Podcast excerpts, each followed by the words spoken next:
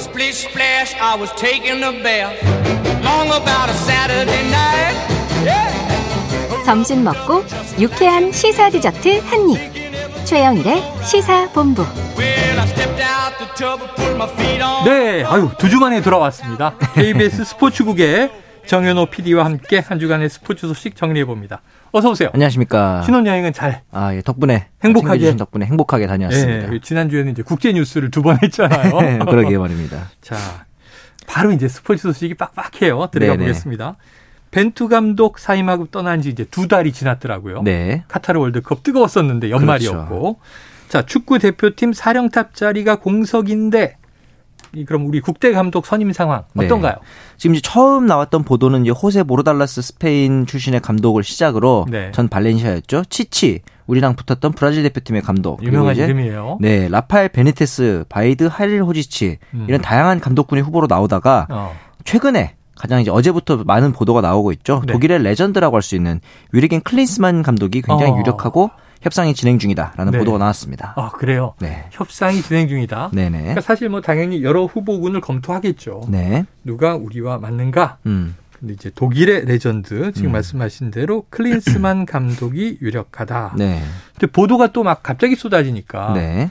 다 됐다. 음. 사인만 남았다. 음, 음. 뭐 이런 이제 얘기도 나오고 있는 상황인데 네. 일단은 레전드지만 또 네. 일반 청취자분들은 잘 모르실 수 있어서 음. 이 클린스만 감독의 경력 음. 궁금하시는 분들 위해서 소개를 좀 해주시죠. 네, 우리 이제 64년생으로 우리나라 나이로는 이제 외순을 바라보고 있는 감독인데 네네. 독일과 미국 이중 국적을 가지고 있고 음. 역시 그 독일 대표팀의 간판 공격수입니다. 94년 어, 미국 월드컵에서 우리나라를 상대로 득점을 하기도 했었고 어. 과거 분데스리가에서 이제 활약을 할 때는 또 이제 차범근 아, 전 감독과의 그러네요. 또 인연도 있었고 어.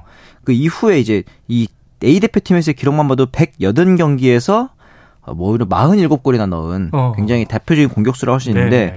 그 이후로 감독 이력도 굉장히 화려합니다. 독일 예. 대표팀도 맡았었고 바이런 미넨 또 미국 대표팀을 맡았던 적도 있기 음. 때문에 선수와 감독 두 가지 분야에서 모두 굉장히 성공한 캐릭터다 이렇게 볼 수 있을 것 같습니다. 음. 자, 말씀해 주신 대로 후보군이 여럿이었습니다. 네. 호세 보르달라스 전 발렌시아 감독, 에, 로베르토 모레노 전 스페인 대표팀 감독, 그렇죠. 라파엘 베니테스 전 리버풀 감독 맞습니다. 등등 이제 하마평에 올랐어요. 네. 자, 공식적인 발표는 아직 안 나왔습니다만 음. 뭐 거의 유력한 것으로 이제 관측이 되니까 네네. 클린스만 카드 정 PD님은 어떻게 좋은 선택으로 보십니까? 우선 이 클린스만 감독의 장점이라고 하면은 선수 경험도 있지만 지도자 경험도 굉장히 풍부합니다. 어, 예. 국가대표팀에서 이제 독일 대표팀을 이끌고서 그 당시에 독일 대표팀이 사실은 좀 녹슨 전차 군단 이런 얘기를 들을. 정도였는데 처음 맡았던 독일 월드컵 독일에서 자국에서 열린 대회죠. 음. 3위에 올려놨고 이후에 미국 대표팀을 다시 맡아서 음. 2013년에 골드컵 우승, 그 다음에 브라질 월드컵 16강 진출. 음. 국가대표팀에 좀 특화되어 있는 성적이 많이 났고 아. 그 비결 중에 하나가 이제 클린스만 감독의 리더십이다. 이 부분에 있어서 굉장히 레전드 출신임에도 불구하고 낡은 구조를 굉장히 타파하는 개혁적인 마인드가 굉장히 투철하고 음. 그다음에 전문가들의 의견을 냈을 때 귀를 열려는 마음가짐이 있다. 아. 그런데 이렇게 했을 때 또 하나의 시너지를 기대할 수 있는 게 뭐냐면은 지금 우리나라 대한축구협회 기술발전위원장이 미하엘 뮐러 그 독일 사람입니다. 네네네. 그렇기 때문에 이런 그 기술발전위원장과의 콜라보 어. 이런 의사소통이 자유롭다는 점에 있어서는 좀 그 자유로운 마음가짐을 가진 사람이 왔을 때 굉장히 좀 좋은 효과가 시너지가 나지 않을까 이런 이게 강점들이 있는데 그렇죠. 자 그렇다면 이제 뭐가 조금 아쉬울까 네네. 이런 부분도 좀 살펴봐야 될 것 같은데 사실은 국가대표팀에서는 나쁘지 않았으나 음. 이 클럽팀에서의 그 성적이 좀 아쉽다 이런 음. 평이 있습니다. 네네. 독일 대표팀 이후에 분데스리가의 최강팀이라고 할 수 있는 바이에른 미넨에서 네. 1년도 못 채우고 경질이 됐고요. 그래요. 그다음에 이제 헤르타 베를린 감독에서도 어 77일 만에 여기 1년도 아이고야. 아니고 네네. 100일도 못 채우고 사퇴하는 그러니까 클럽 팀이랑 좀 안 맞는 거 아닌가 아. 이런 평도 좀 있고 근데 이제 그게 언제냐면 2019년입니다. 그리고 음. 이제 그 이후에는 감독 경험이 없어요. 어. 그래서 어떻게 보면 좀 현장과는 좀 떨어져 있는 예. 실전 감각이 떨어진 게 아니냐 이런 부분을 좀 얘기를 하고 있는데 앞서 제가 말씀드렸던 이 미하일 멜러 기술위원장 같은 경우에는 축구 대표팀의 전제 조건 음. 감독이 어떤 사람이어야 하는가 다섯 가지를 얘기했습니다. 네네. 전문성, 경험, 동기부여, 팀워크, 환경적 요인 이런 다섯 가지에 봤을 때는 어, 전문성이라든가 동기부여, 어. 팀워크 이런 것들은 괜찮은데 음. 경험이 없는 감독은 아닙니다만 최근에 어. 그 트렌드와 약간 떨어져 있다는 점. 최근에 예, 이런 부분들이 조금 보완이 필요할 것 같습니다. 그래요. 아유 이게 단점과 장점이 극명하네요. 아, 그렇게 볼수 있죠. 장점도 좋고 네. 단점은 근데 또 좀 이제 어 그래 그러고요. 네. 자 역대 축구 대표팀 감독 중에서 독일 출신 그럼 이제 슈틸리케 감독 정도가 생각이 나는데 그렇죠. 슈틸리케 감독과 클린스만 감독 전술 스타일 좀 비교가 가능할까요?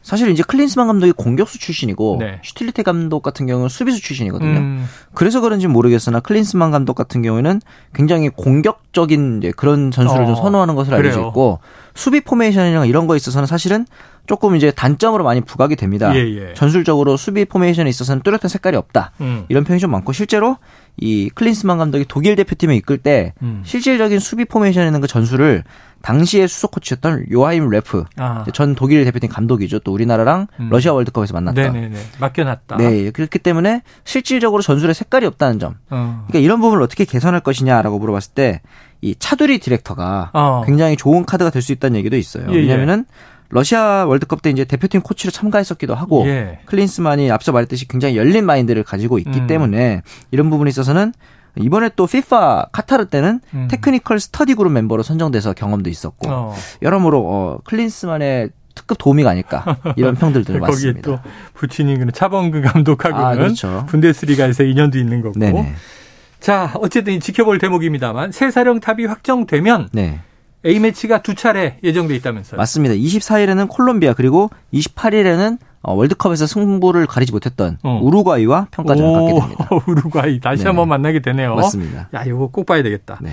자, 감독 경질 후에 새 사령탑 선임에 난항을 겪었던 요 국가대표 아니고 흥국생명 얘기 좀 맞습니다. 해보겠습니다. 이 김연경 선수와 인연이 있는 외국인 감독이 어제 데뷔전을 치렀다. 그렇죠. 누굽니까? 이 흥국생명 감독 누가 오나 누가 오나 걱정했는데 네네네. 결국 외국인 감독이 왔는데 그래요. 이 아본단자 감독이 아본 단자. 네, 터키 페네르바체에서 김연경과 같이 어. 이제 감독과 선수로서 인연을 맺었습니다. 그래요. 그리고 어제 이제 감독으로 데뷔를 했는데 네. 역전승으로 또 첫 경기 승리를 장식했습니다. 아이고, 잘했네요. 네. 자, 이 세계적인 클럽들을 이끈 경력이 있습니다. 네. 아본단자 감독. 네. 지금 이 막바지로 달려가고 있는 여자 배구에 좀 신선한 바람이 될 수 있을 걸로 기대해도 좋을까요? 이 아본단자 감독의 가장 큰 특징이 리액션이 굉장히 아, 그래요? 왜냐하면은 20일 날 입국을 했는데 음. 이틀 딱 선수들을 보고 어. 이제 어제 경기를 한 거란 말이죠. 아, 그래서 이제 선수들을 파악할 수 있는 시간이 거의 없었음에도 불구하고 네. 중간 중간 수비 위치를 꼼꼼하게 짚어주는 모습도 있었고 어. 그다음에 이제 점수가 났을 때마다 리액션 선수들에게 파이팅을 불어넣는 어. 모습 이런 것들이 굉장히 그 국내 감독들보다 훨씬 높은 텐션 야, 그 정도였건데 근데 나쁜 의미가 아니고 이제 showing이 되는 감독이군요. 그렇죠 그렇죠 근데 왜 이렇게 큰 리액션을 했느냐 어. 뭐 이런 거에 대해서 물어봤더니 오늘 정도면 최대한 침착한 거다 아, 네. 보통은 이거보다 크게 한다 네. 그리고 이제 김연경 선수도 이런 감독을 알잖아요 그렇죠, 그렇죠. 그래서 물어봤더니 유럽 지도자들 같은 경우에는 이 아본단자 감독처럼 열정적이고 표현력도 많다. 아, 그래서 어떤 것 이런 것들이 또 어, V리그를 보는 데 있어서의 또 하나의 매력 포인트가 네네. 될 수도 있지 않을까라는 생각은 들었습니다. 그럼 우리나라 감독들도 이제 좀 액션을 크게 해야 되겠네요. 저는 그런 것도 굉장히 좀 어, 좋은 좋다. 변화가 되지 않을까 생각을 네. 했어요. 아유, 이게 애니메이션 슬램덩크 보니까 우리 안 감독은 아무런 액션이 없는데 옛날 스타일이죠, 그게. 예. 혼자 중얼중얼하고. 그렇죠, 그렇죠. 자, 알겠습니다. 그건 농구였고 이제 배구 얘기를 했습니다. 네. 자, 이제 WBC 우리나라 첫 경기가 두 주도 남지 않았더라고요. 네네. 대표팀의 주요 경기, 특히 한일전 지금 우리 하- 응원단이 네. 한 명도 못 갈 수 있다 이런 보도가 있어서 왜 그런 거예요? 사실은 이제 한 명도 못 갈 수 있는 건 아닙니다만 어. 이 WBC 경기의 공식 홈페이지 티켓 예약 사이트가 있습니다. 아, 이게 이제 외국인들한테 허용된 사이트는 하나밖에 없어요. AXS라는 사이트인데 표를 사야 들어가는 거죠. 네, 이게 이제 최근에 막혔습니다. 아이고. 아마도 이제 이 한국의 IP 주소로는 티켓을 구매할 수 없게 약간 이 꼼수를 쓴 것 같은데 허허, 이런. 이렇게 된 경우에는 일본 특히 한일전 같은 경우에는 일본 팬들의 응원이 굉장히 열렬하기 때문에 네. 거의 100% 일본 응원단이 대다수일 것 같은데 야, 이거는 공산국가도 아니고 이런 꼼수를 처음 보네. KBO에서도 이제 또 MPB 측에다가 원정 응원단을 위해서 양해를 해줄 수 없냐 물어봤으나 안 된다. 허허. 보통 이 정도는 홈팀에서 어느 정도의 배려는 하는 게. 일방적이거든요. 그렇죠, 그렇죠. 그런데 거기다 더불어서 경기 일정을 자세히 보시면은 네. 경기 일정이 일본이 진출했을 경우랑 토너먼트에 진출하지 않았을 경우에 따라서 바뀝니다. 아, 네. 사실은 어느 팀이 올라오든 굉장히 평등해야 되는 건데 네, 그렇죠, 그렇죠. 이런 것을 봤을 때는 굉장히 이 대회가 어떤 일본, 특히 미국 이런 강대국들을 이야. 위한 잔치가 아닌가. 이런 것들을 꺾고 우승한다면 더 코를 납작하게 해줄 수 있겠다. 그런 어. 생각도 좀 들고요. 자, 일단 우리 응원단이 다수가 가긴 어렵게 막혀 있는 상황이네요. 네네. 그런 상황입니다. 표를 구매한 사람이 뭐 몇 분 혹시 있을지 네, 모르지만 있긴 있을 겁니다. 있긴 있을 거고. 네네네. 참. 아이고. KBS를 비롯해서 언론에 보도가 난 이후에 음. 지금 KBO가 원정 응원단을 보내기로 다시 결정을 한 셈인데 네네네. 과정은 좀 아쉬워요. 일본의 판매처를 통해서 이제 구하기로 한 거죠. 네, 우리나라 현지에서. IP가 막혔으니까. 현지에서 확보해서 네네. 일부 구역을 할당받는 식으로 음. 한 수백 명 수준 단위로. 일단 확보를 하기로 했고 거기다 더해서 이제 각 인- 유명 인플루언서라든가 연예인들을 파견해서 이 150명 정도 추가를 파견을 할 아. 네. 계획을 가지고 네. 있습니다. 자, 이 일본이 모르는 게 있죠. 이런 식으로 나오면 우리가 더 아, 정의가 불탄다는 그렇죠, 거. 그렇죠. 우리의 피를 끓게 했다. 그렇죠. 네. 투지가 불탄다는 거 이런 네. 걸 강구한 것 같습니다. 네. 자, KBS에서는 어떤 해설진이 나섭니까? 제가 생각하기에 투수와 타자를 대한민국에서 가장 잘 해설할 수 있는 분들이 아닐까. 아, 그래요. 투수에서는 박찬호, 네. 그리고 타격에서는 박용택이요. 네. 이두 분이 이제 나서고 네. 한 가지 이제 변수가 있다면은 어. 두 분이 워낙 아는 것도 많고 해주고 싶은 이야기들이 많아서 네. 두 분이 서로 말하겠다고 싸울까봐 네. 이 부분들을 잘 정리하는 게 시청자들 수 위해서 예 들을 얘기는 너무나도 많을 것이다라는 생각이 듭니다. 알겠습니다. 또 주요 경기 시작 전에는요. 방송인 김구라 씨가 프리쇼를 진행한다고 하니까 네네 자, 이제 두 주 남지 않았어요. 닥쳐옵니다. 네 한번 크게 관심을 가지고 계속 이야기는 또 정 PD에게 소식을 듣도록 하겠습니다. 네. 아유, 신혼여행 다녀와서 두 주 만에 오늘 말씀 잘 들었습니다. 감사합니다. 고맙습니다.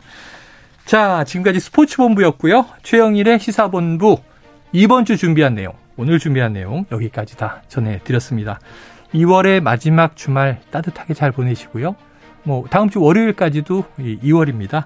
저는 다음 주 월요일 낮 12시 20분에 다시 찾아뵙도록 하겠습니다. 오늘도 청취해 주신 여러분 고맙습니다.